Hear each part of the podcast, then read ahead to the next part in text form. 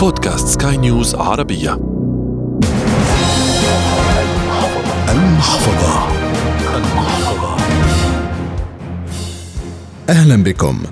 في بدايات أزمة كورونا لم يكن لدى الجميع الخبرة في التعامل مع مستجداتها سواء من الأوضاع الصحية إلى المشاكل المالية التي طرأت على الأغلبية. فرواتب قلت وأخرى قطعت. دول عانت من نقص إمدادات الأغذية والأدوية وساد اضطراب كبير العالم.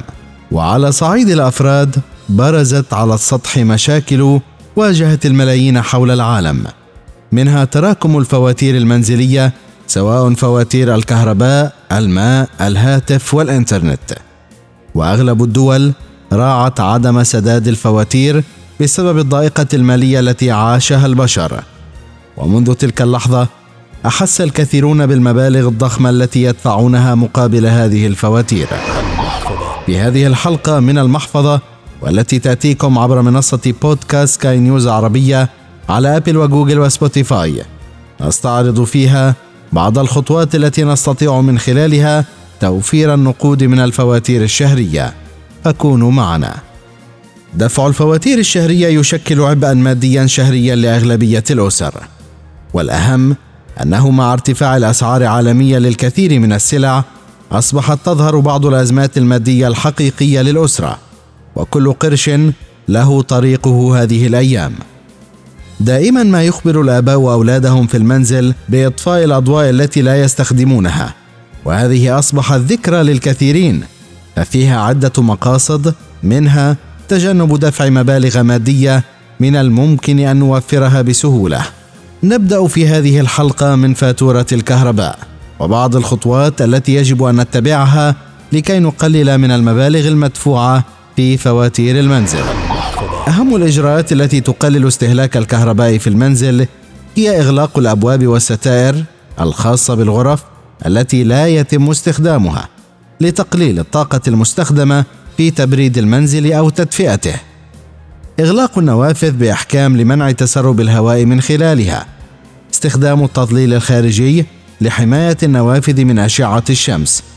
إيقاف التدفئة أو التبريد عند مغادرة المنزل أو وقت النوم إن احتاج الأمر. استخدام أقصر برامج غسيل الملابس. الانتظار حتى يتجمع أكبر قدر ممكن من الغسيل. حفظ الطاقة في المطبخ من خلال استخدام الميكروويف للتسخين بدلا من الفرن الكهربائي. فهو يستهلك كهرباء أقل بكثير. بالإضافة إلى وضع الأغطية على الأواني أثناء الطهي لتسريع وقت النضج وانتظار وسالة الصحون حتى تصبح ممتلئة قبل تشغيلها واستخدام الأضواء الموفرة للكهرباء. الفارق الكبير في الفاتورة يكون من خلال اختيار الأجهزة الموفرة للطاقة وعلى الرغم من أن الأجهزة الأكثر توفيرا هي الأعلى ثمنا لكنها ستعوض هذا الفرق بتكلفتها التشغيلية الأقل. فيجب علينا شراء الأجهزة بذكاء وتكون ذكية. إن الأجهزة القديمة هي مستهلك عال للطاقة ولذلك يجب الاستثمار من خلال شراء الأجهزة الحديثة. فيما يخص الأجهزة الحديثة فهناك العديد من الخيارات المتاحة الموفرة للطاقة. استخدام الطاقة الشمسية في تدفئة المنازل وتسخين الماء. ومن الممكن أن توفر كل هذا بتركيب نظام صديق للبيئة وهو نظام الطاقة الشمسية الذي سيجعلك تودع فاتورة الكهرباء. ومن طرق ترشيد استهلاك المياه لتجنب الفواتير المرتفعة إغلاق صنبور المياه أثناء الغسل سواء غسل اليدين أو الأسنان وفتح المياه فقط وقت الحاجة إليها. وعند غسل الأطباق هناك طريقة لتوفير المياه وهي وضع الأطباق في وعاء به ماء وصابون لعملية الغسيل ثم أن تغسلها كلها مرة واحدة.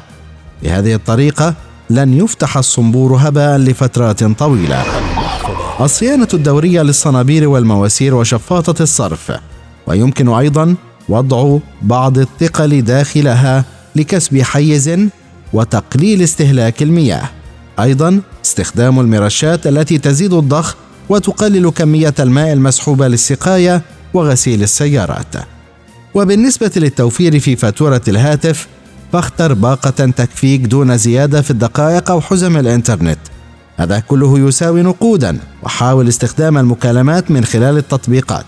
وحاول أن تستخدم الإنترنت عن طريق الواي فاي في البيت أو العمل أو عندما تجلس في مطعم أو في مركز تجاري. اختر الشركة التي توفر عروضا جيدة حتى إن اضطررت لتغيير شبكتك الحالية. فالمنافسة بين شركات الاتصالات كبيرة وهناك عروض تمنحك هاتفا مجانا عند قضائك مدة معينة لتعرفة معينة. في النهاية أنت أدرى فقرارك بين يديك. إلى هنا وصلنا معكم إلى نهاية هذه الحلقة من المحفظة والتي أتتكم عبر منصة بودكاست Sky News عربية على Apple و Google و Spotify. تقبلوا تحيات أحمد الآغا من الإعداد والتقديم وغسان أبو مريم من الإخراج الإذاعي. إلى اللقاء.